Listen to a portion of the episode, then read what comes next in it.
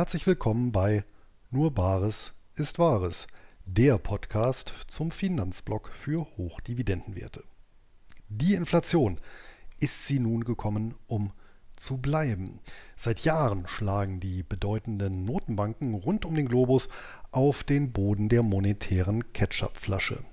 Gleichwohl rühmen sich ihre Protagonisten dafür, dass bisher nur wenige Spritzer der in hohen Dosen äußerst ungesunden Tomatensoße auf dem volkswirtschaftlichen Teller gelandet sind. Im Verlauf des Jahres 2021 scheint sich jedoch der Rückstau vor dem Flaschenhals gelöst zu haben. Der Inhalt droht sich inflationär über das Gedeck zu ergießen und das Mahl zu ertränken. Und passend dazu hat ja jüngst ein Direktoriumsmitglied der EZB eingeräumt, man habe die Energiepreise als Treiber der Inflation übersehen. Nichtsdestotrotz möchte die Währungsbehörde an ihrem Kurs festhalten, sprich weiter kräftig auf den Flaschenboden schlagen.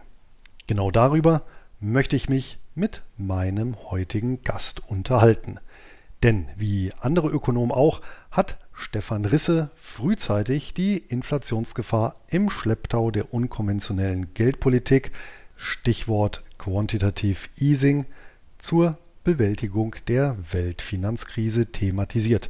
Die Erstauflage seines Buchs Die Inflation kommt, wie sie sich schon jetzt schützen, erschien bereits 2010. Gleichwohl ist die Dynamik des Ketchupflaschen-Effekts eine schwer kalkulierbare Größe, was sich in der mittlerweile sechsten Auflage des Dauerbrenners widerspiegelt, die passenderweise ebenfalls 2021 erschien. Bevor es mit dem eigentlichen Thema losgeht, möchte ich jedoch noch den Sponsor dieser Folge vorstellen und das ist Athletic Greens. Von Voltaire stammt die Erkenntnis, dass wir in der ersten Hälfte des Lebens unsere Gesundheit opfern, um Geld zu erwerben. In der zweiten Hälfte opfern wir dann unser Geld, um die Gesundheit wiederzuerlangen. Das wäre natürlich allzu schade um die vielen schönen Dividenden, weshalb tägliche körperliche Ertüchtigung für mich zum Wohlsein einfach dazugehört. Das ist übrigens auch prima zum Podcast hören. Und genau an dieser Stelle unterstützt mich Athletic Greens mit AG1, einem seit über zehn Jahren durch Ärzte und Ernährungswissenschaftler kontinuierlich weiterentwickelten Nahrungsergänzungsmittel mit 75 abgestimmten Vitaminen und Mineralstoffen. Eben alles, was man so braucht, um groß und stark zu bleiben. Aktuell gehört das tägliche Glas Wasser mit einem Löffel hochkonzentriertem Gemüse zu meinem festen Ritual. Geschmacklich weckt das Getränk Kindheitserinnerungen an Huber Buber Kaugummis. Im Abgang dominieren frische Grasaromen. Was hat mir AG1 gebracht? Nun, fürs Erste regeneriere ich gefühlt schneller und erreiche früher wieder die volle Leistungsfähigkeit. Für mich persönlich nicht relevant, aber der Vollständigkeit halber sei erwähnt, dass AG1 rein pflanzlich sowie laktose- und glutenfrei ist. Sollte also allseits bekömmlich sein. Hört sich interessant an? Im Moment gibt es eine Aktion exklusiv für alle Hörer meines Podcasts unter athleticgreens.com-bares erhaltet ihr kostenlos einen Jahresvorrat an Vitamin D3 und 5 Travel Packs zu eurer AG1-Bestellung gratis dazu. Nochmal zum Notieren, die Adresse lautet athleticgreens.com-bares und ist auch in der Podcast-Beschreibung und im dazugehörigen Blogbeitrag hinterlegt. Und damit gebe ich ab an die heutige Folge. Heute bei mir im Geldgespräch zu Gast ist ein Mann, der zumindest äh, NTV-Zuschauern der frühen 2000er Jahre zumindest optisch bekannt sein sollte. Das Licht der Fernsehkameras hat er mittlerweile weitgehend hinter sich gelassen und lebt seine seit der Jugend kultivierte Passion für Finanzen als Kapitalmarktstratege bei der unabhängigen Fondsboutique Akatis Investment aus. Und daneben ist er Autor mehrerer Bücher. Über den Inhalt seiner jüngsten Publikation wollen wir uns heute unterhalten. Hallo nach Frankfurt und herzlich willkommen, Stefan Risse. Grüße Sie nach Göttingen. Ja, schön, dass es geklappt hat. Ich hoffe, die oder dieser ganz kurze Abriss der Lebensgeschichte war soweit korrekt. Ja, das Licht der Kameras sehe ich ziemlich häufig. Jetzt mhm. ja gerade mit Ihnen im Übrigen, aber auch der Fernsehkameras. Also ich bin gestern noch äh, für Welt, ehemals N24, live äh, auf Sendung gegangen oder interviewt worden. Und auch bei NTV bin ich mal mindestens einmal im Monat noch. Das schon, aber Sie haben recht, ich bin nicht mehr fürs Fernsehen tätig. Ich werde von denen nicht mehr bezahlt, sondern eben mittlerweile in der Finanzindustrie. Das ist auch einträglicher, um es ehrlich zu sagen, denn ich habe immer gerne mal Leuten die Frage gestellt, äh, was die denn glauben, was so ein 30 Sekunden Werbespot auf NTV kostet. Ich will es jetzt hier vor so einem breiten Publikum nicht sagen und meine Kenntnisse sind auch relativ weit zurück, weil ich habe selber mal für eine Firma gearbeitet, wo wir Werbetreibender auf NTV waren. Die Schätzungen waren immer etwa 100 Mal so hoch oder noch höher als das, was tatsächlich zu erlösen ist. Äh, Home Shopping ist viel einträglicher als Nachrichtenfernsehen, so traurig wie das ist. Aber dafür ist Nachrichtenfernsehen viel spannender, denn Sie waren ja NTV-Korrespondent direkt vom Frankfurter Börsenparkett zwischen 2001 und 2005 und die, sag mal, etwas ähm, anlegererfahrenen Zuschauer und Zuhörer äh, wissen natürlich, das war die Zeit des Dotcom-Crashs, als es mit dem DAX mal so ja, 70 Prozent in der Spitze nach unten ging bis 2003. Äh, wie haben Sie diese Zeit in Erinnerung? Was war das ja auch auf, auf der Börse für, für eine Atmosphäre? Das ist ja schon äh, erschreckend, wenn es äh, in dem Ausmaß nach unten geht. Also ich bin ja sozusagen als Totengräber gekommen. Wir haben den Höhepunkt am neuen Markt gehabt, Mitte März ungefähr. Mhm. Und ich kam Mitte März 2000 und ich kam im Juni 2000 zur NTV. Ich habe also im Grunde, ich habe fünf Jahre dort gearbeitet, ich habe drei Jahre BESS begleitet oder knapp drei Jahre BESS, denn der Tiefpunkt waren dann, ja, war dann ja März 2003, ich glaube mit einem DAX von gut 2300 Punkten. Das war der Ausbruch des Irakkrieges. Und das war natürlich schon auch ernüchternd. Also ich habe wahnsinnig viel Spaß gehabt und so das erste Jahr der Abwärtsbewegung, ähm, das war ja immer noch geprägt davon, ja, das ist jetzt eine gesunde Korrektur, jetzt kann man nachkaufen und dann steigen die Kurse demnächst wieder. Und ich glaube auch im Übrigen nicht, dass diejenigen, die vor dem Kurs hoch gekauft haben, dass die die ganz großen Verlierer waren. Da sind viele auch mal rausgegangen, sondern es waren diejenigen, die dann gedacht haben, jetzt hat das aber genug korrigiert. Da stand ich allerdings auch bei NTV schon auf der Galerie und habe gesagt, etwas, was 100 oder 90 Prozent überbewertet ist, ist immer noch 40 Prozent überbewertet, wenn es um die Hälfte gefallen ist. Und das sollte sich am neuen Marktjahr dann auch bewahrheiten. Der neue Marktindex fiel ja um 97 Prozent. Also wie gesagt, die erste Zeit war noch von ziemlich guter Stimmung geprägt. Und dann kam ja 2001 und die Terroranschläge vom 11. September. Ähm, und da war dann irgendwann klar, also das ist hier alles nicht mehr so lustig. Ähm, und ähm, nachdem ja am Anfang Börsensendungen das Wichtigste im Programm waren, viele Werbetreibende wollten in diesem Umfeld dann damals schalten. Ja, reichte es dann 2003, wenn ein Auto, nachdem 20 Zentimeter in München Schnee gefallen war, nicht aus der Parklücke kam, dass man das dann lieber 20 Minuten gefilmt hat, als an die Börse zu schalten. Das war auch so ein bisschen der Grund dafür, warum ich dann als ein Angebot 2005 aus der Finanzindustrie kam, da dann hingewechselt äh, bin. Trotzdem äh, an die Kollegen von NTV, es war ohne Frage ähm, eine meiner glücklichsten beruflichen Zeiten, die, die ich dort hatte. Und ich habe dort liebe Kollegen kennengelernt und mit vielen bin ich heute privat noch in Kontakt. Ich bin NTV auch. Äh sehr dankbar, denn ähm, tatsächlich ist der Sender nicht ganz unschuldig daran, dass ich mich äh, zumindest von den größten Risikopositionen im Herbst 99 getrennt habe. Äh, tatsächlich war es so, weil ich in meinem Umfeld beobachtet habe, dass plötzlich Leute, äh, und zwar viele Leute, die bis dato nichts mit Börse, Kapitalmarkt, Geldanlage, Neuemissionen am Hut haben, nonstop ähm, NTV und hier insbesondere Tafel 201 geguckt haben. Und das äh, war dann für mich dann doch ein so großer Blasenindikator, dass ich da die Risikopositionen äh, doch deutlich reduziert habe. Von daher schließe ich mich äh, diesem Dank äh, da auch auf jeden Fall an. Haben Sie, haben Sie richtig gemacht? Ähm, bei mir waren es die Musterdepots für den neuen Markt in der Bildzeitung, die ich beim Bäcker, ich habe die Bildzeitung nicht im Abo, aber beim Bäcker blätterte ich beim Warten im Tresen durch und sagte, nee, also sorry, da musst du raus. Wenn wir das auf die Kryptowährung heute übertragen, dann müsste man ja eigentlich sagen, die sind dort, wo der neue Markt damals war. Aber das hätte man auch schon so 2018 sagen können. Auch da hat der Bitcoin schon ähm, auf die Titelseite der Bildzeitung, glaube ich, sogar gebracht oder Ende 2017, als er die Höchstkurse von damals 20.000 hatte.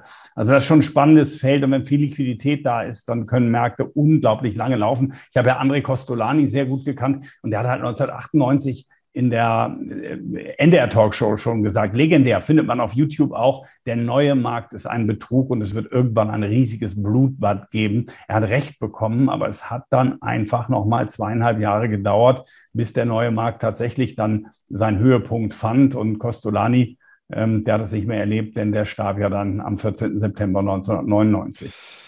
Da wären auf jeden Fall dann Aluminiumaktien die bessere Alternative gewesen. Die erinnern sich an den Audi-Werbespot bei den Dreharbeiten, war ich dabei. Und das erinnert mich jetzt auch an Götz George, aus der ist nicht mehr unter uns. Der saß irgendwann mal bei Wetten das und Thomas Gottschalk wollte mit ihm über irgendwas reden. Ähm, und er sagte, lass mal über einen Film reden. Ähm, jetzt reden Sie mal über mein Buch. Eigentlich macht mir das viel mehr Spaß, weil über das Buch habe ich unglaublich oft jetzt in den letzten Wochen, Monaten Interviews gegeben. Das macht man als Autor ja auch gerne, aber über diese alten Zeiten zu reden, macht schon auch Spaß.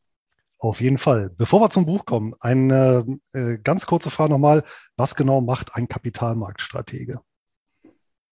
Ja, ein Kapitalmarktstratege schaut in die Zukunft und versucht eben auch auszumachen, wo können die Finanzmärkte hinlaufen. Ähm, also die verschiedensten, natürlich ist es bei mir in erster Linie die Aktienbörse, geht aber natürlich auch um Währungen, um Rohstoffe, vor dem Hintergrund der wirtschaftlichen Entwicklung, bei mir aber auch ganz stark vor dem Hintergrund der psychologischen Verfassung des Marktes.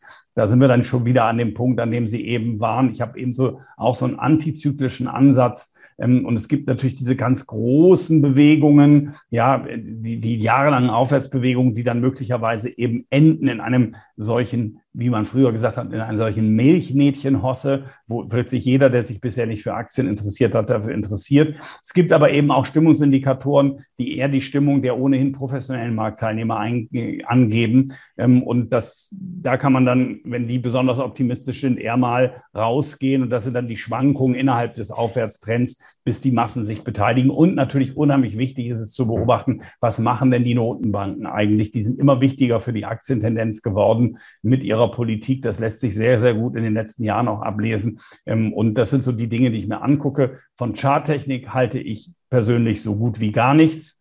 Ähm, das äh, ist ein großes Lieblingskind der Deutschen, aber ich habe noch keinen Charttechniker der klassischen Chartanalyse kennengelernt, der damit längerfristig Geld verdient hätte. Es gibt sicherlich Algorithmen, ähm, Hedgefonds, die sowas einsetzen, die möglicherweise mit künstlicher Intelligenz ähm, sich da fortentwickeln und da aus dem Markt sich was rausschneiden können. Aber mit gleitenden Durchschnitten und Aufwärtstrendkanälen ähm, kenne ich nur Leute, die darüber schreiben und darüber reden und damit Geld verdienen, aber nicht am Markt. Ich glaube, die Charttechnik kommt deswegen so vielen Leuten entgegen, weil ja, der Mensch unterliegt ja auch einer gewissen Mustersüchtigkeit und dem Wunsch, die Umwelt mathematisiert beherrschen zu wollen. Und dem, genau. dem spielt natürlich die Charttechnik. Äh, und am Ende ist es dann auch sehr simpel, ne? sehr simplifiziert. Ich habe da so einen Kanal oder ich habe da so eine Linie und wenn die durchbrochen wird, dann muss ich da ja rein. Ähm, das, was ich mache, ist natürlich eher ein Bild, das sich aus vielen Mosaiksteinen zusammensetzt. Ähm, und das zu interpretieren, ist es deutlich, deutlich mühseliger. Kommen wir zu einem Mosaikstein. Kommen wir zu Ihrem aktuellen Buch, was dieses Jahr erschienen ist. Darüber haben wir uns ja auch kennengelernt. Es erschien beim Finanzbuchverlag, wo ich ja auch schon publiziert habe. Und ähm, die Inflation kommt.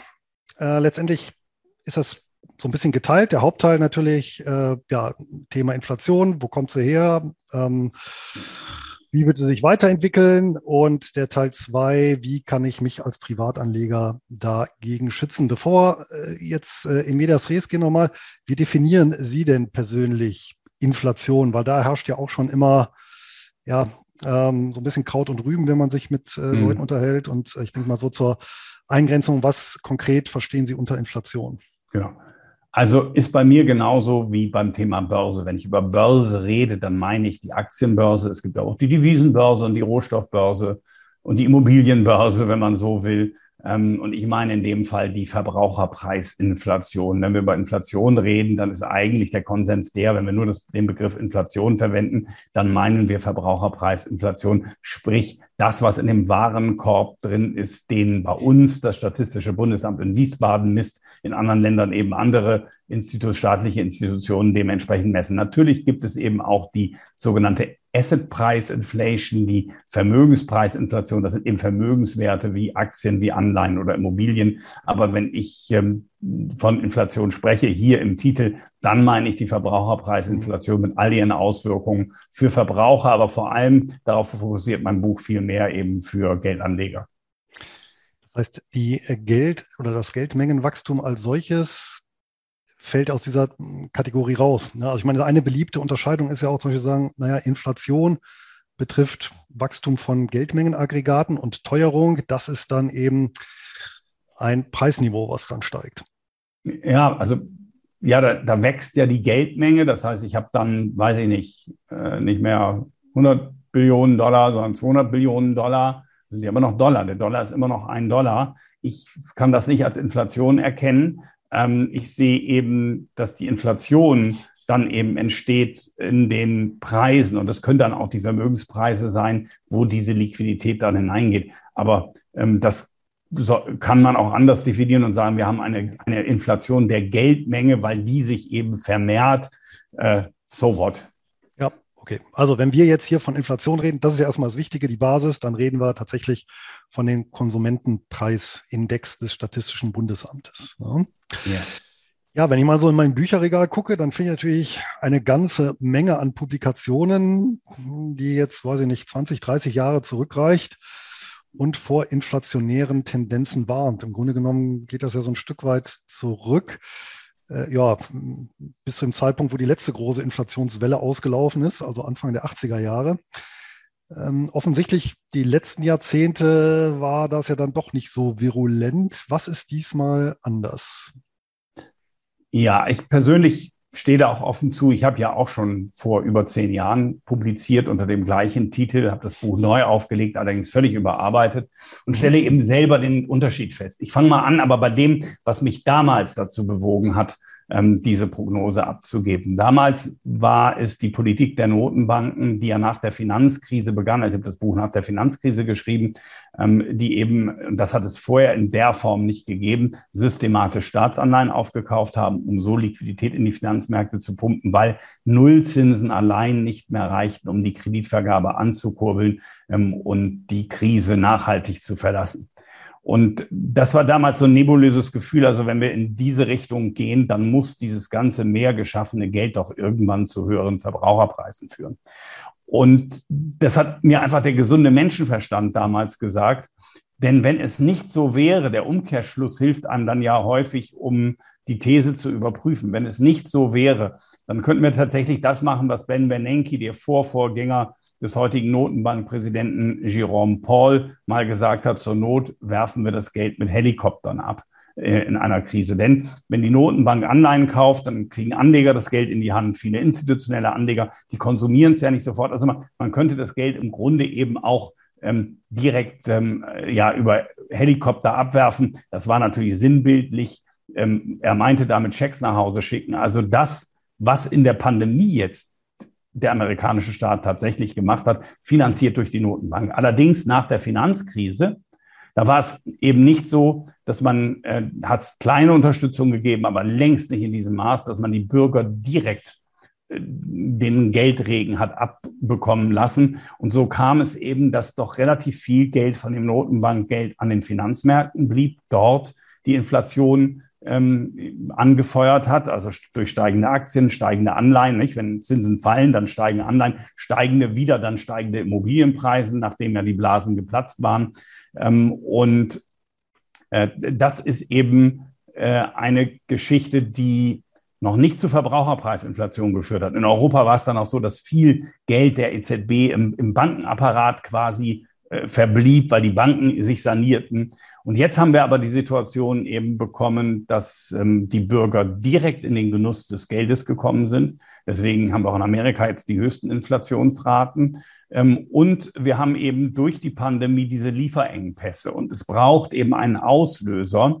Und den hat es damals einfach nicht gegeben. Und den haben wir jetzt möglicherweise so ein Trigger, der eben Inflation in Gang bringt. Ähm, und wenn das länger anhält, dann wächst eben auch die Inflationserwartung. Damit wächst auch die Erwartung, dass die Löhne steigen, die Inflation entsprechend ausgleichen. Und mit der Inflationserwartung setzen eben dann Geschäftsleute, also Firmen, ähm, Einzelhändler die Preise nach oben. Und dann bekommen sie eben, dadurch, dass man dann auch Lohnausgleich haben will, wieder so eine Lohnpreisspirale. Und wenn ich heute gucke im Vergleich zu damals, dann sehe ich eben ganz konkrete Inflationstreiber, die es damals nicht gab. Da gab es eben nur diese Geldvermehrung, wo ich mir sagte, das muss irgendwann zu mehr Inflation führen.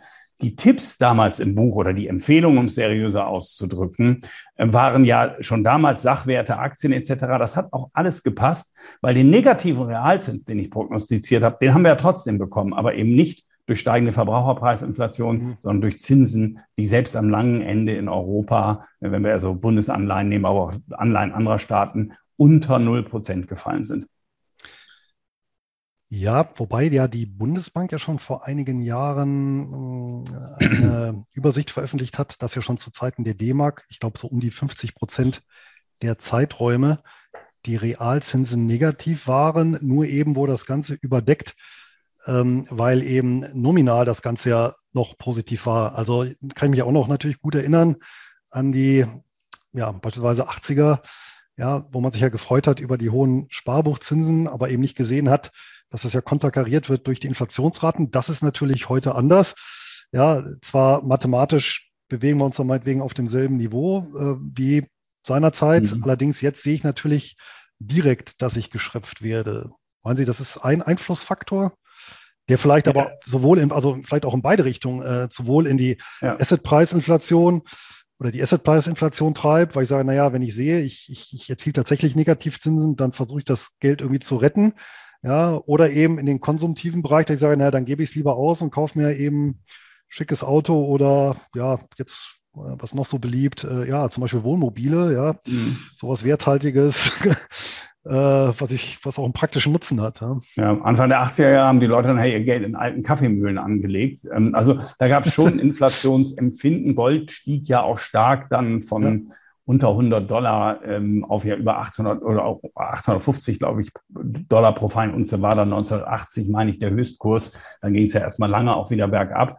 Ähm, also Sie haben vollkommen recht. Das Empfinden damals war deswegen geringer, weil man ja hohe Zinsen bekam und die Leute haben das nicht so wahrgenommen. Aber ich will Ihnen ganz ehrlich sagen, dass ich auch persönlich die Erfahrung in den vergangenen Jahren schon gemacht habe, dass ähm, diese nominale Kapitalsicherheit, die auf Konten existiert, immer noch dazu führt, dass die Leute sich mit ihrem Sparbuch noch relativ sicher fühlen. Und selbst diese zwei Prozent Inflation, die wir hatten, ich habe denen immer erklärt, dass eben auch bei zwei Prozent Inflation bleiben nach fünf Jahren noch 9.039 Euro übrig, ähm, dass das auch schon das Geld auffrisst. Das hat aber noch nichts bewirkt. Bei Freunden, ich sage mal so im Bekanntenkreis, die das Thema mit dem Thema sich nicht beschäftigen wollten. Ähm, da gibt's immer so eine gewisse Gruppe, die, ach, lass mich damit in Ruhe. Und plötzlich jetzt kommen die Anrufe wegen des Verwahrentgeltes, weil die Leute jetzt wahrnehmen, aha, diese, diese vermeintlichen 10.000 ist immer so ein Beispiel, die werden jetzt ja wirklich weniger. Und dann kommen plötzlich die Anrufe und, ja, soll ich jetzt in so einen MSCI World ETF anlegen? Ja, also insofern äh, ist es dramatisch schlimm. Aber André Costolani hat sie ja schon als Wanderprediger der Börse bezeichnet und Werbung für die Aktie gemacht. Ähm, ich finde auch, dass Dirk Müller das eine Zeit lang sehr gut gemacht hat, bevor der so ein bisschen in Richtung Verschwörungstheorien abgedreht ist, leider Gottes in den Medien ja auch kaum mehr, kaum mehr vorkommt. Deswegen, ähm, das Deutsche Aktieninstitut hat sich stets um eine Aktienkultur bemüht, aber man muss wahrscheinlich heute sagen, dass nichts die Aktienkultur in Deutschland so gefördert hat wie die Negativzinsen, die jetzt eben per Verwahrentgelt äh, durch die Banken an die Kunden weitergegeben werden. Ja, aber das ist ja eigentlich besorgniserregend. Das ist ja eigentlich im Prinzip, wie soll ich sagen, das Spiegelbild der 90er Jahre, wo im Prinzip äh, die berichteten hohen Renditen die Leute an die Börse getrieben haben und jetzt wird äh, und jetzt treiben halt die ja äh, Verwahrentgelt die Leute an die Börse. Ja. Das ist ja eigentlich wo, wo, ein schlechtes Motiv jeweils. Ja.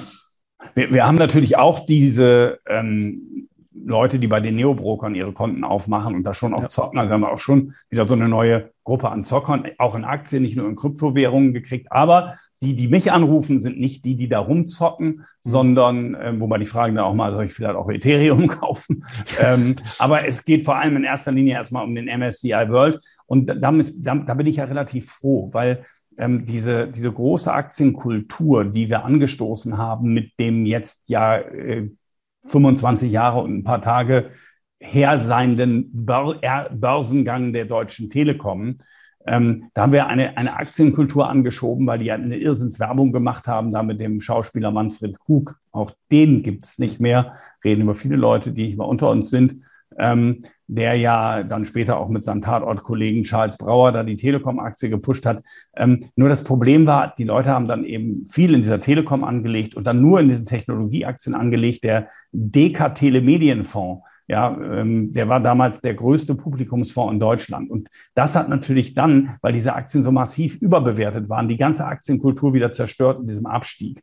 Jetzt, wenn die Leute tatsächlich breit geschreut in einen global anlegenden Aktienfonds anlegen, wie wir den hier beispielsweise haben, aber meinetwegen auch MSCI World, ähm, sind sie ja in, in, in, in äh, 1600 Aktien in 23 Ländern engagiert. Wenn das so bliebe und da das, Groß, Großteil des Geldes landet, dann kann man vielleicht wirklich eine Aktienkultur erschaffen, die dann eben auch mehr Bestand hat. Ähm, aber es ist trotzdem traurig, ja, dass wir alle, die wir uns so bemüht haben über die Jahre, nicht das schaffen, was das Verwahrentgelt auf den Konten ja, schafft. Ein Stück weit frustrierend.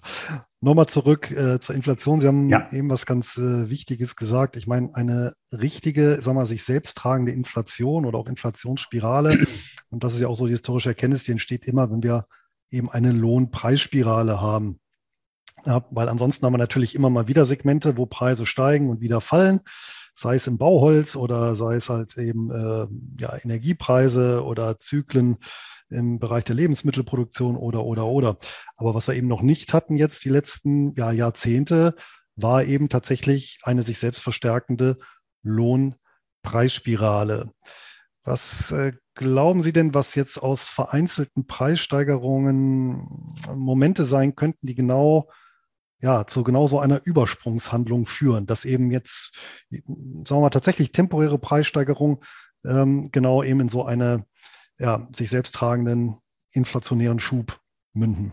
Ja, also ich glaube, dass wir mehrere ähm, längerfristige Inflationstreiber haben. Mhm. Ähm, zwei im Besonderen sehe ich. Ähm, das ist zum einen das Thema Rohstoffe. Und damit meine ich aber nicht Gas und Öl. Ähm, die werden irgendwann im Preis auch wieder fallen, denn wir wollen ja weg von diesen fossilen Brennstoffen, vom Öl noch am besten schneller als vom Gas. Ähm, und ähm, es wird mit dem Ölzeitalter so sein wie mit der Steinzeit. Die ist nicht zu Ende gegangen, weil es keine Steine mehr gab. Und ähm, das Ölzeitalter wird nicht zu Ende gehen, weil es kein Öl mehr gibt. Das heißt, hier werden wir nicht unendliche Preissteigerungen sehen. Da haben wir gewisse Lieferengpässe momentan.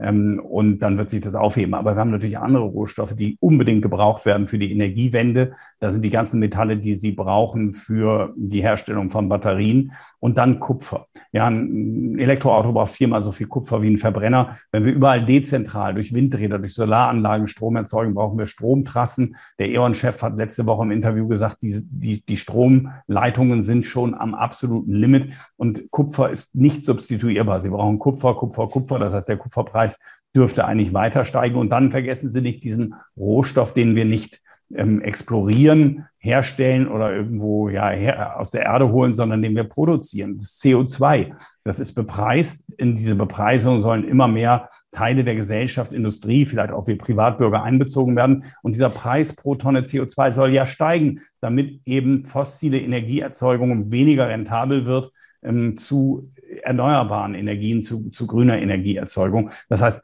da, glaube ich, werden wir steigende Preise sehen. Ähm, und bei den Löhnen ist es eben so, ähm, wir haben die Inflation. Es ist Natur der Sache, dass die Gewerkschaften erwarten, dass sowas ausgeglichen wird. Wir haben aber andere Trigger noch beim Lohn. Jetzt mal völlig abgesehen davon, dass die auch durch diese Inflation ähm, jetzt möglicherweise Auftrieb bekommen. Wir haben über viele Jahre im unteren Lohnsektor keine Lohnsteigerung mehr gehabt. Die Globalisierung hat ähm, viele Gewinner produziert. Sie, die sie Aktien haben, vielleicht sogar eine Immobilie haben. Das gleiche bei mir und vielen unserer Anleger hier. Aber es gibt eben eine Gruppe von Menschen, die haben gar nicht das Geld, Geld zurückzulegen. Es fehlt auch vielleicht intellektuell daran, ähm, entsprechend äh, zu planen, ähm, die eben in den ja, weniger qualifizierten Berufen sind, sind oft welche gewesen, die durchaus nicht unqualifiziert waren, deren Fertigungsjobs aber verlagert worden sind äh, in die Billiglohnländer und die dann eben in den Dienstleistungsbereich wechseln mussten und die haben keine Reallohnsteigerung mehr gehabt.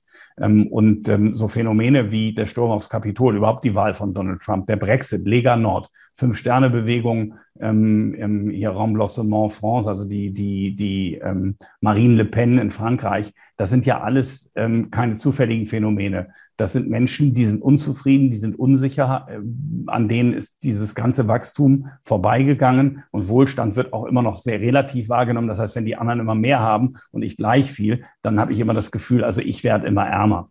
Und wir müssen unbedingt mehr tun für diese Lohngruppen. Und in Deutschland ist das mit der Entscheidung, obwohl eigentlich ja die Mindestlohnkommission das festlegen sollte. Die Koalition hat gesagt, wir heben den Mindestlohn auf 12 Euro an. Meiner Meinung nach auch die richtige Entscheidung, denn der soziale Friede ist ansonsten in der Gefahr. Die Amerikaner wollen ihren Mindestlohn auch verdoppeln. Also von da kommt Lohndruck. Dann haben wir auf der anderen Seite aber das ganze Thema Fachkräfte. Warum haben wir 4000 Intensivbetten jetzt in diesem Winter in den Krankenhäusern weniger? Ähm, was mich am allermeisten aufregt, weil die Pflegekräfte aus diesem Beruf fliehen. In England werden die Lkw-Fahrer, ist entspannter und es bringt mehr Geld. Ähm, das heißt, wir werden, wenn wir irgendwie noch die Pflege auch der alten Menschen, ähm, die ja immer mehr werden und also die dann pflegebedürftig sind, wir werden denen mehr Geld bezahlen müssen. Also über ITler, also ähm, Programmierer, Informatiker brauchen wir gar nicht zu reden, Ingenieure. Da fehlen sowieso Hunderttausende von Kräften und da werden sie als Firma nur fündig und können weiter wachsen, wenn sie entsprechend viel Geld auf den Tisch legen. Und dann haben wir einen ganz großen demografischen Bruch in der Welt. Die Menschen im arbeitsfähigen Alter, haben wahnsinnig zugenommen in den letzten Jahren. Erstmal durch die Einbindung von China und Osteuropa in den modernen in, in, in, äh, Produktionsprozess. Die kam erstmal neu dazu. Und dann wuchs die Zahl der Menschen im arbeitsfähigen Alter in diesen Ländern immer noch weiter an. Und das kippt jetzt auch durch die Ein-Kind-Politik in China. Das heißt, die Menschen mal abgesehen von Afrika, aber Afrika wird nicht die verlängerte Werkbank der Welt von morgen. Das wird so einfach nicht gehen. Das heißt, die Zahl der Menschen im arbeitsfähigen Alter lässt nach. Das Angebot an Arbeitskraft lässt nach. Dafür immer mehr Rentner, die aber trotzdem ja aufgrund der guten medizinischen Versorgung älter werden und konsumieren. Ähm, und damit fällt nämlich dieser deflatorische Faktor, der die Preise trotz immer deutlich schneller steigender Geldmengen in den letzten 30, 35 Jahren unten gehalten hat, der fällt weg. Ähm, und damit dürften diese niedrigen inflationären Zeiten vorbei sein. Es war ein langer Monolog, aber ich habe es vielleicht die Klammer drum machen können und in einem erläutert. Gut, ich habe mir auch ein paar Notizen zugemacht, ähm, weil jetzt spiele ich mal so ein bisschen äh, Advocatus Diaboli. Ähm, zum einen, was macht so sicher, dass die Rohstoffpreise tatsächlich eine dauerhafte Entwicklung sind? Weil wenn wir jetzt auf lange Sicht drauf gucken, auf die Rohstoffmärkte, dann stellen wir ja fest, seit 200 Jahren in der Tendenz. Ne? Natürlich immer wieder mit, äh, mit temporären Abweichungen in der Tendenz fallen die Rohstoffpreise. Ähm, jetzt haben Sie selber gesagt, der Mindestlohn kann man ja auch durchaus drüber streiten, ähm, weil der natürlich auch dazu führen kann, dass diejenigen, die unter dem Wertgrenzprodukt äh, letztendlich äh, liegen, was ihre Schaffenskraft betrifft, dann eben arbeitslos werden. Oder äh, tatsächlich dann durch Roboter ersetzt werden. Das fängt ja in beispielsweise Singapur tatsächlich bei Bedienungen in Lokalen an und geht in Japan über Pflegeroboter, die genau die Leute ersetzen, die jetzt Lkw-Fahrer werden, die dann vielleicht wieder ersetzt werden von intelligenten, selbstfahrenden Systemen. Und ähm, tatsächlich Faktor Demografie, klar kann man sagen, verknappt die, oder de facto ist es natürlich auch so, wir, gerade jetzt in Deutschland wird es ja jetzt das erste Jahrzehnt sein, in dem wir eine abnehmende Erwerbsbevölkerung haben seit dem Zweiten Weltkrieg. Das gab es ja vorher noch nie. Also wenn nicht irgendwelche Wunder passieren, sagen wir mal so. Ähm, das heißt natürlich in dem Sinne, die Arbeitskräfte werden knapper, aber was ja nicht vergessen werden darf, dadurch ändert sich ja auch das Konsum- und Nachfrageverhalten. Und üblicherweise alternde Gesellschaften Mm, oder das Konsumverhalten alternder Gesellschaften wirken ja eher deflationär als inflationär. Stichwort sind wir wieder auch Japan. Das wären mhm. doch auch alles so Gründe, die prinzipiell gegen äh, einen tatsächlich langfristigen inflationären Trend sprechen könnten. Äh, was ja die EZB-Präsidentin Lagarde äh, jetzt vor ein paar Tagen äh, kundgetan hat. Das ist ja alles nur vorübergehender ja. Natur. Ja, ja. Also, ähm, sehr, sehr veritabel Punkt. Ich fange bei den Rohstoffpreisen an. Wir haben natürlich durch moderne Explorationsmöglichkeiten und Methoden und Kapazitätsausweitungen immer mehr Rohstoffe immer effizienter gefördert. Und so sind sie in Summe eher gefallen, haben Sie recht, also kaufkraftbereinigt gefallen, nicht absolut gesehen. Sie meinen wahrscheinlich real ja. betrachtet gefallen ähm, und nicht gestiegen. Ähm, das, ist, das ist wahr, keine Frage. Aber wir haben eben auch Phasen gehabt wie in den 70er Jahren, ähm, wo die Ölpreise enorm gestiegen sind weil wir eben ähm, ja auch eine künstliche Verknappung natürlich hatten durch die OPEC. Und ich sehe eben eine Verknappung gewisser Rohstoffe, die jetzt eben bei der Energiewende gebraucht werden und wo wir ja nicht ewig Zeit haben, sondern wo wir auf die Tube drücken müssen. Ähm, aber klar, wenn wir was, was bei Inflationsprognosen immer der größte Unsicherheitsfaktor ist, ist eben auch der technische Fortschritt. Ähm, das war auch beim Club of Rome so, die ja schon prognostiziert haben, dass wir heute hätten keinen Ulmer haben dürfen. Wenn wir irgendwie durch neue Verfahren äh, neue Kupfervorkommen finden oder irgendeiner doch ein Substitut findet für Kupfer, ähm, dann dreht sich das natürlich an der Stelle. Bleibt aber trotzdem der CO2-Preis. Ähm, der soll ja politisch gewollt steigen. Also da wird man sicherlich nicht davon abgehen. und ich glaube eben, dass wir jetzt auch wenn Rohstoffe nicht, nicht 100 Jahre steigen, aber dass wir jetzt eher eben vor einem Zyklus stehen, wo gewisse Rohstoffe, die jetzt eben sehr, sehr wichtig sind und auch immer wichtiger, also einen, einen größeren Teil dessen ausmachen, in, die wir, äh, in das die Gesellschaft investieren muss, dass die eben im Preis steigen werden. Und jetzt kommen wir zu den Löhnen. Ähm, beim Mindestlohn, ja, da haben ja, die FDP hat ja damals schon geschrien, der Mindestlohn wird unglaublich viele Arbeitskräfte für, äh, ähm, ähm, äh, äh, äh, arbeitslos machen, also Arbeitsplätze vernichten. Nichts davon ist passiert. Und es ist jetzt auch nicht davon auszugehen, dass das passiert. Äh, die Nachfrage nach Arbeitskräften ist viel zu hoch. Ähm, ich habe gestern noch ein Interview gelesen mit einer Frau, die eben da im Hotelgewerbe unterwegs ist. Auch die haben ja riesige Probleme, Leute zu finden. Die werden mehr bezahlen müssen. Die haben aber nach wie vor kaufkräftige Kundschaft, weil es gibt ja eben die ähm, Globalisierungsgewinner, die eben unheimliche Kapitaleinkommen auch angehäuft haben und die dann eben in den Luxushotels dementsprechend auch bedient werden wollen. Also das glaube ich überhaupt nicht.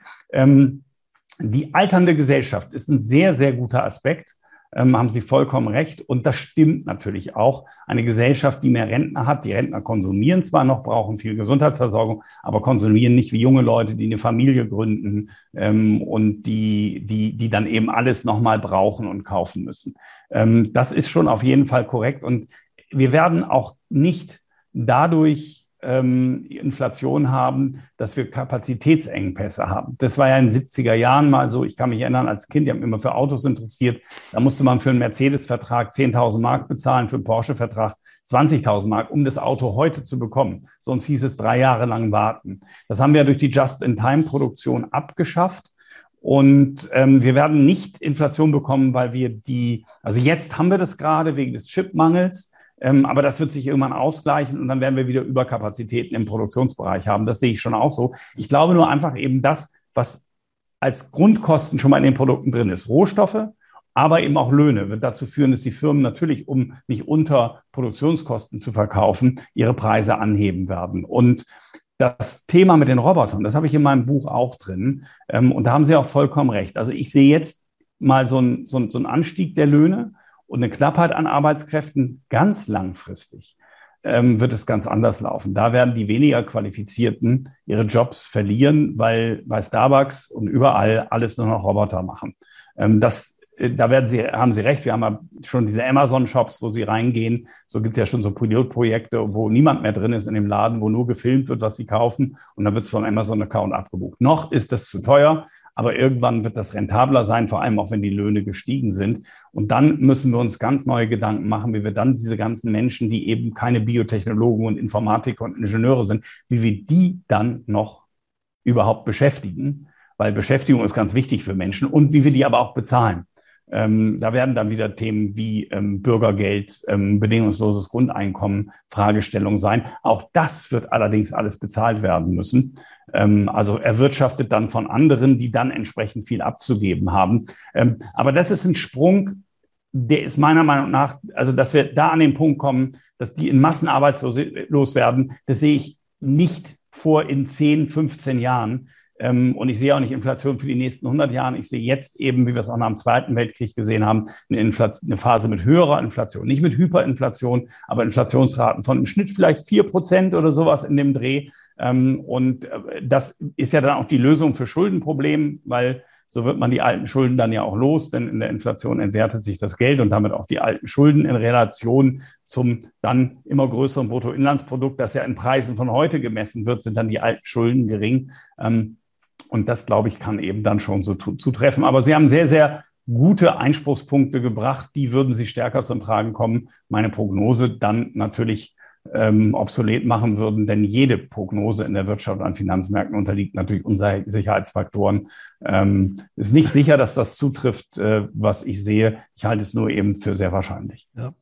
Und ich glaube, nicht nur Amazon ist mittlerweile auf dem äh, Trip, denn auch Rewe hat, meine ich, jetzt äh, den ersten Test Supermarkt in Köln eröffnet, der genau unter demselben Prinzip funktioniert. Da ist also im Prinzip hm. niemand mehr, sondern man ja. kann da reinmarschieren und äh, ja, durch automatische Erkennung, was man da in den Korb legt und womit man rausmarschiert und dann zugerechnet wird und abgebucht wird, der entsprechende genau. Betrag. Ne? Das und wo wir also Supermärkte ansprechen, gerade gestern lese ich, ähm, dass Lebensmittel im nächsten Jahr extrem viel teurer werden, ja. weil ähm, der Dünger knapp wird. Und der Dünger wird knapp, weil für, glaube ich, ich nicht verstanden in Erinnerung habe, für die Ammoniakproduktion, die sie eben für Dünger brauchen, brauchen sie Gas. Und die Gaspreise sind so hoch, ähm, dass die Düngerhersteller eben sagen, es lohnt sich für uns nicht. Also sie glauben eben nicht, dass sie diese hohen Gaspreise an die Endkunden weiterreichen können. Mhm. Der Dünger kostet heute schon das Dreifache äh, wie vor äh, ein, anderthalb Jahren.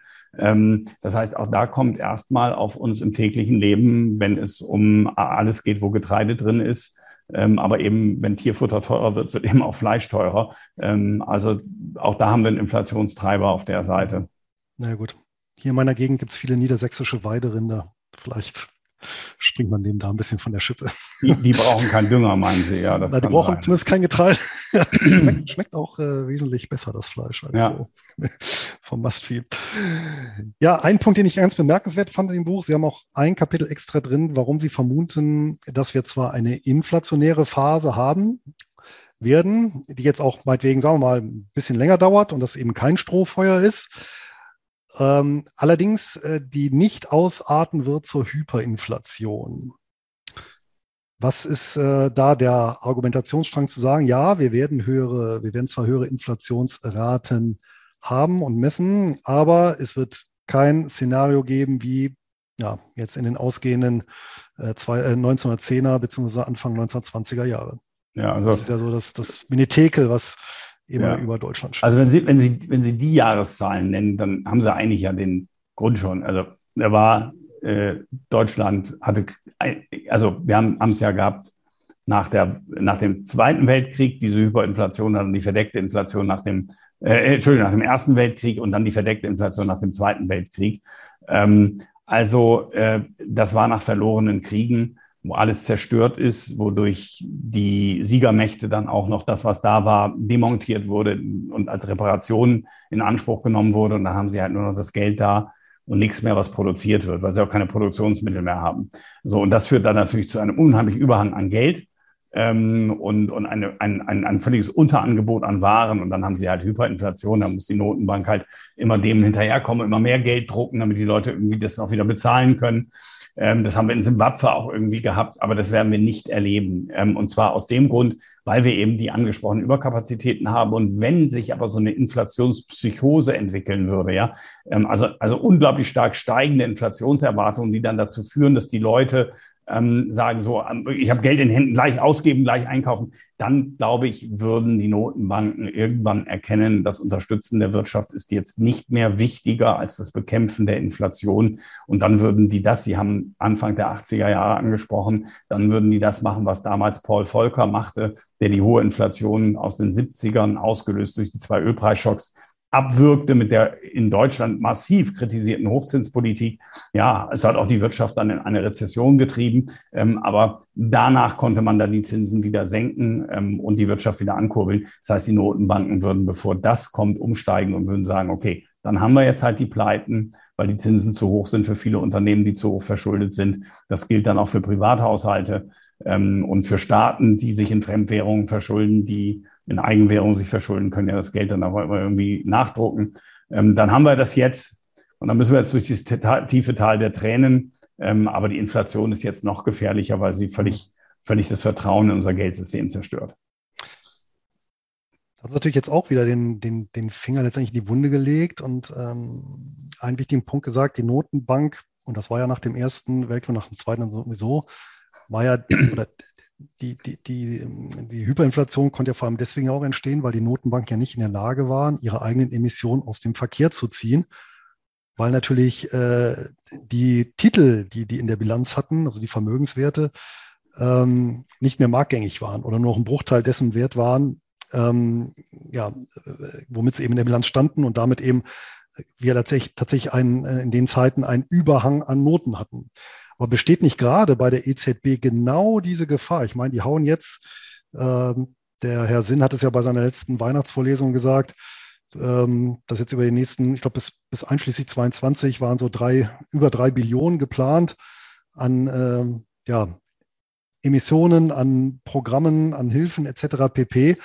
Und wenn ich die natürlich ausgebe als EZB gegen die Hereinnahme von Schuldtiteln aus Griechenland, die mittlerweile mit deutlich über 200 Prozent des Bruttosozialproduktes verschuldet sind, oder am Ende irgendwelche italienischen Kommunalanleihen, dann habe ich doch genau dieses Problem ähm, im gesamten Eurosystem, dass ich im Prinzip Geld nach außen gegeben habe und als Notenbank nicht mehr in der Lage bin, das aus dem Verkehr zu ziehen, weil mir niemand mehr ähm, dann eine griechische Staatsanleihe oder eine italienische Kommunalobligation ähm, abkauft. Und schon gar nicht zu dem Wert, zu dem er dann vielleicht mal bilanziert wurde. Ja, aber Sie können natürlich über das Mittel der Zinserhöhung das Geld dann schon einsammeln. Sie können ja, können ja den Einlagenzins der EZB so hoch setzen, dass das dann wieder attraktiv ist. Sie brauchen ja nicht diese Anleihen dazu verkaufen. Ähm, und dann wird das Geld halt wieder vom Bankensystem quasi angezogen ähm, und landet wieder da. Also die Möglichkeit haben Sie, haben Sie jederzeit immer. Und Sie haben die Möglichkeit als EZB, Herr Sinn hat, sicherlich ein ganz kluger Kopf, aber der hat einen, einen ganz großen Denkfehler am Anfang aller seiner Theorien. Ähm, er begreift nicht, dass ein Staatshaushalt nicht vergleichbar ist mit einem Privathaushalt.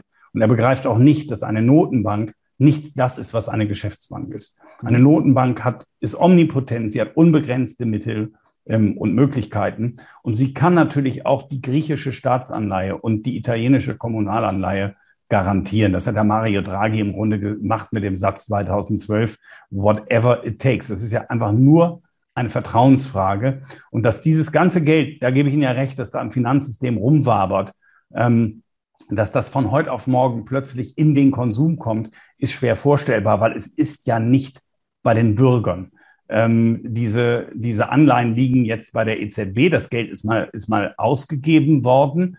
Ähm, und es ist jetzt in Immobilien angelegt, in Aktien angelegt. Und dann müssten die Leute da hingehen ähm, und das alles irgendwie verkaufen ähm, und das Geld dann eben irgendwie in den Konsum stecken. Das, das, das Geld ist ja nicht irgendwie da als Cash, als Bargeld, ähm, gehortet und kann jetzt irgendwo morgen in den Konsum fließen. Wir haben ja das Problem, dass die Umlaufgeschwindigkeit des Geldes viel zu gering ist.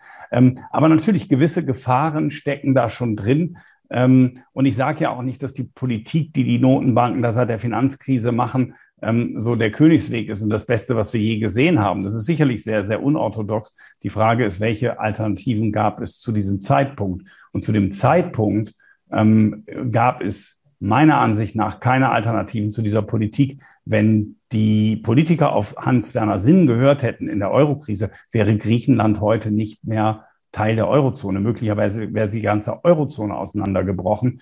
Ähm, und das in einer Phase, wo Amerika und China ja um die Macht ähm, in der Welt ringen, um die wirtschaftliche Vormachtstellung. Wir haben ohnehin in der Europäischen Union mit dem Ausstieg Großbritanniens, ja, mit ich sage mal, vielen Konflikten, die wir auch haben, nicht die Einheit, die wir bräuchten. Große Hoffnung, muss ich sagen, macht, machen mir Dracon, also diese Achse zwischen Frankreich und Italien mit Mario Draghi und Emmanuel Macron, die sich jetzt auch treffen und nochmal einen bilateralen Vertrag machen. Und man kann nur ähm, äh, das, hoffen, dass da ein Draconolz draus wird, dass Deutschland ähm, zu diesen Staaten tritt, sich endlich von dieser unsinnigen Idee Schuldenbremse und schwarzer Null verabschiedet, sondern erkennt, dass die Zeichen der Zeit auf Investitionen stehen, so wie die USA das machen, ähm, so wie die Chinesen das seit Ewigkeiten machen. Die schöpfen das Geld auch aus dem Nichts und investieren. Und wenn ich es investiere, ähm, dann muss es ja nicht zwingend inflationär wirken, weil ich auch Kapazitäten dementsprechend erhöhe.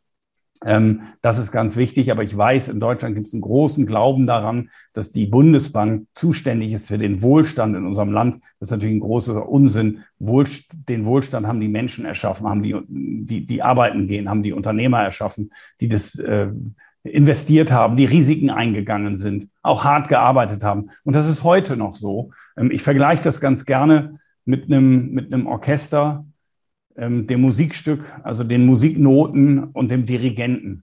Und sehen Sie, wenn Sie, wenn Sie ein, ein hervorragendes Orchester haben, ähm, mit einem, ja, ich sag mal, relativ bescheidenen Musikstück, ähm, alle meine Entchen, keine Ahnung, ähm, und auch einem bescheidenen Dirigenten werden sehr gute Musiker, ja, wenn Sie, weiß ich, die Berliner Philharmoniker, wen auch immer nehmen, die werden, weil sie sich einfach nur die Blicke zuwerfen, immer noch da was raus holen, äh, was anhörbar ist. Aber wenn Sie den tollsten Dirigenten haben, also die tollsten Notenbankpräsidenten und das knappste, stabilste Geld, ähm, sozusagen, um das zu übersetzen, ähm, aber dann ein Orchester, wo die Menschen ihre Instrumente gar nicht beherrschen, werden sie kein tolles Musikstück erleben. Es wird furchtbar sein. Und das, glaube ich, muss man den Deutschen mal erklären. Unser Wohlstand hängt nicht an dieser stabilen D-Mark, die wir einst hatten, nicht an der Bundesbank. Im Gegenteil, diese Politik hat lange dazu geführt, dass wir eben auch diese vielen Millionen Arbeitslosen hatten, sondern es sind die Menschen in diesem Land, die kreativ sind, die fleißig sind, die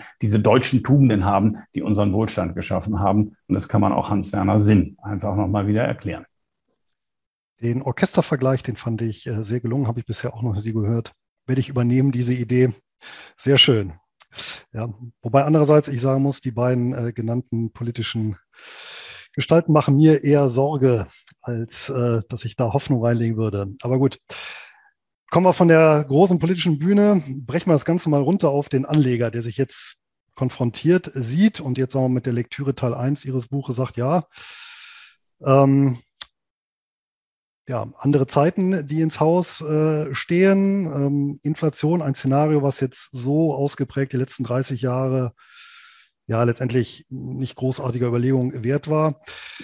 Gilt denn, und jetzt muss ich äh, wieder einen ähm, leider äh, Verstorbenen ähm, erwähnen, den Sie auch in Ihrem Buch zitieren, nämlich äh, Sachwert schlägt Goldwert, äh, Entschuldigung, Sachwert schlägt Geldwert. Ja, ist auch der bekannte Titel von äh, Paul C. Martin, der das auch schon vor zig Jahrzehnten mal veröffentlicht und ich glaube sogar noch in der inflationären Phase der 70er Jahre. Der ist auch bekannt für seine Fehlprognosen, aber ich äh, fand den immer sehr lehrreich, den Mann zu lesen.